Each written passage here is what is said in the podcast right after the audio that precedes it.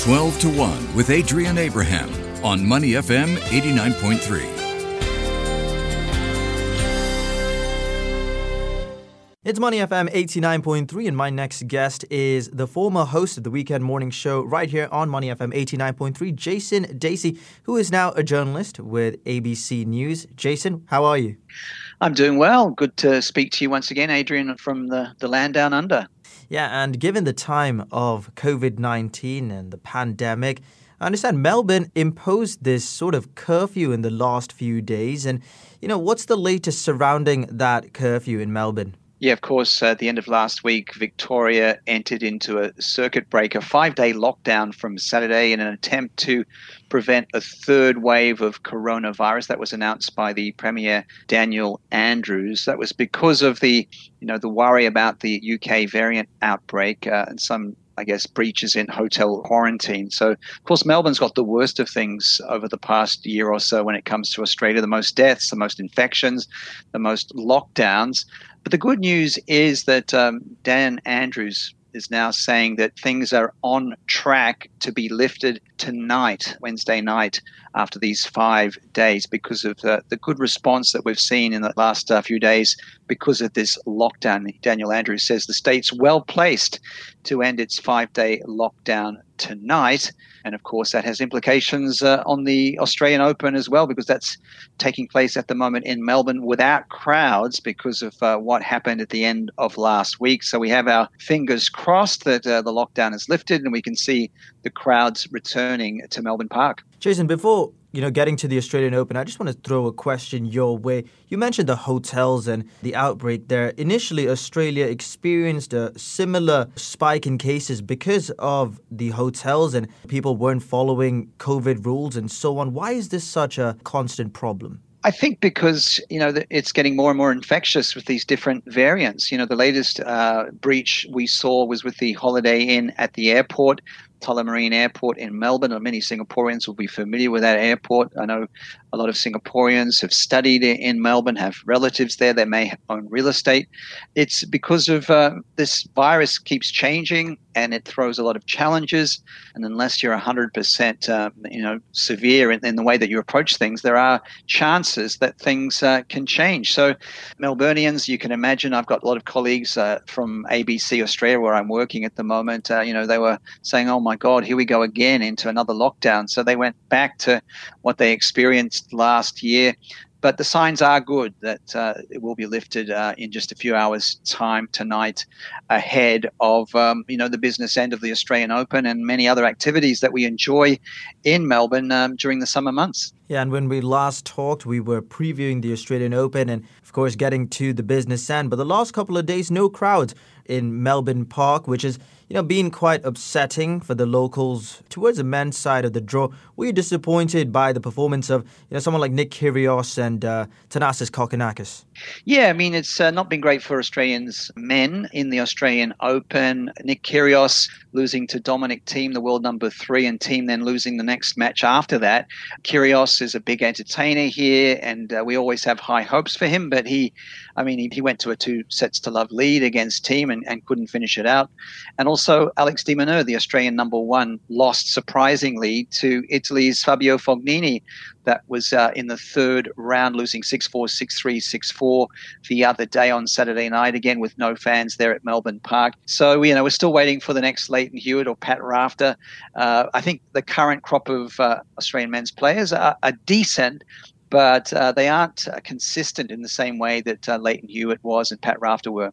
We're in conversation with ABC journalist Jason Dasey, former host of the Weekend Morning Show, right here on Money FM 89.3. Jason, vaccines have been delivered to Australia and New Zealand, and the plane carrying those vaccines was a Singapore Airlines aircraft. What's been the latest news? How has Australia welcomed these vaccines? Yeah, we saw a, a lovely uh, Singapore Airlines jet touchdown on Monday, and it brought 142,000 doses of the Pfizer vaccine all the way from Europe. And uh, seeing the SQ logo made me a bit nostalgic there at Sydney. Touchdown just after midday on Monday. And uh, we are going to see 80,000 of those doses released next week. And obviously, they're going to prioritize the aged care and disability care residents and health workers. And Scott Morrison, the Prime Minister, says that um, you know 10 million people will be uh, vaccinated, uh, you know, within a, a, fairly short period of time. There was concern at one point that the EU wouldn't release these Pfizer vaccines, but they have come. And Greg Hunt, the health minister, says that the states and territories are magnificently prepared to give these vaccinations. Uh, so, yeah, the, the plan is that 2 million people will be vaccinated by the end of March. And it's the largest logistical challenge since World War II for Australia. Our population, around 25 million.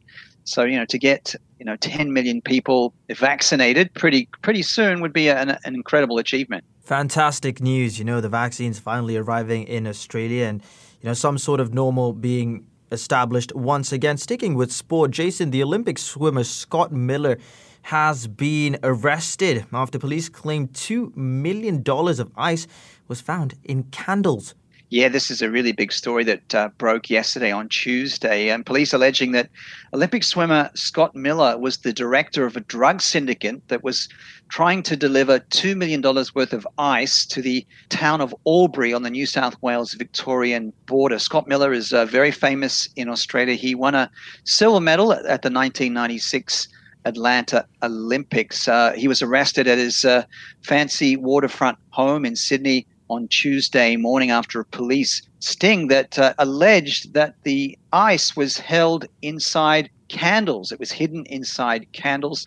So this is making big headlines down here. I mean, Scott Miller, since he retired from swimming, has had a bit of a, a troubled time. So we have to see the whole uh, details and, and, all the facts come out of this. But uh, really a distressing development for people who are sports fans. He was a butterfly swimmer who represented Australia at the 1996 Summer Olympics in Atlanta. And he was also married to a television personality who sadly died of suicide in 2014. So this is a very big story. And you can imagine when an Olympic swimmer who's won Olympic medals uh, gets arrested, it makes big news a major coup for the police in Australia, but a sad time for the sport in Australia. On to, you know, happier news to round everything up. Over the weekend, we celebrated Chinese New Year here in Singapore and all around the world. For those who do celebrate, a time for reunion dinners and catching up with family and friends and loved ones. Jason, you caught up with your mum in Sydney. How was that, you know, having not seen her in so long? Yeah, this is a big thrill for me because, as uh, some of the listeners know, I, I, grew up in Sydney but now live in Brisbane.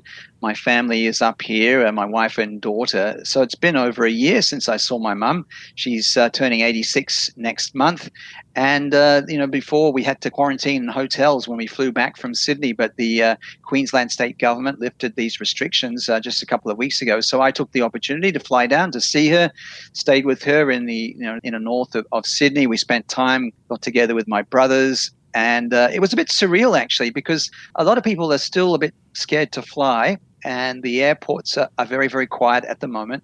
Um, social distancing on the aircraft, and uh, you know the tickets are quite cheap. So you always have that fear, Adrian, that you're down in Sydney or Melbourne. Like we saw that happen in Melbourne and went into lockdown. So I was always wondering and looking at the news and seeing what was happening, you know, to make sure that you know Sydney didn't go into lockdown. There weren't any cases, but I was able to return and um, actually was able to celebrate part of the Chinese New Year festivities with my wife and daughter here in Brisbane. And there are actually a lot of things going on in Brisbane when it comes to Chinese New Year. Some Singaporeans who have traveled to Brisbane would know the Fortitude Valley area. And um, my friends actually attended something in Fortitude Valley. They had a Chinese New Year celebration. You know, they had lion dance, they had drummers. It was a really good time. You know, Fortitude Valley itself is kind of a, a bit of a contradiction. It's got this rawness, yet it's kind of got the sophistication of nightclubs and all that. So you've got this part of Chinatown, which is in the inner city of Brisbane, but you've also got an area called Sunnybank, which is in the southern suburbs. And really, this is where my wife goes for dim sum, you know, where she buys the Chinese vegetables and the Chinese products and the Asian uh, delicacies. That's in Sunnybank. So, you know, if anyone in Singapore is ever able to get out to Brisbane and Queensland once the borders uh, reopen, I definitely suggest them, you know, checking out Fortitude Valley and also Sunnybank to get their dose of Chinese culture.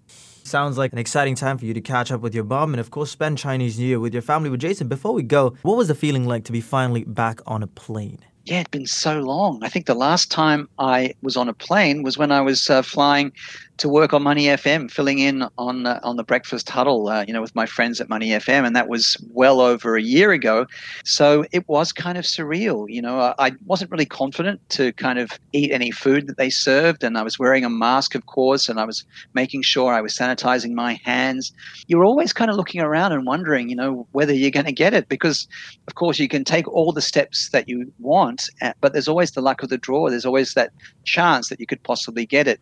But I've been back for few days now and everything seems fine. But got to mention that when I was in Sydney, I actually met a Singaporean guy in an area called Spice Alley. It, it's near Central Station in Sydney, and it's like a kind of a, a, kind of hawker center environment. And, and some Singaporeans who've been to Sydney would would know it. And I had some of the best Singaporean food I've ever had in Australia at Spice Alley near Central Station off Broadway. So uh, definitely to get to Sydney, you get better quality of Southeast Asian food. I mean, Brisbane has pretty good Southeast Asian food, but Sydney with a larger population, it definitely, I guess, has the edge when it comes to you know favorite Singapore fare. And over the weekend, I'm sure everyone ate way too much food for their own well-being, but it was a time of celebration, and now you know we can focus on the months ahead. We've been speaking to Jason Dasey. He is an ABC journalist and former host of the Weekend Morning Show right here on Money FM 89.3. Jason, thank you so much for your time, and I look forward to catching up with you soon. Thanks, Adrian, and happy new year to all the Singapore listeners out there. It's going to be a great year of the Ox. Let's hope.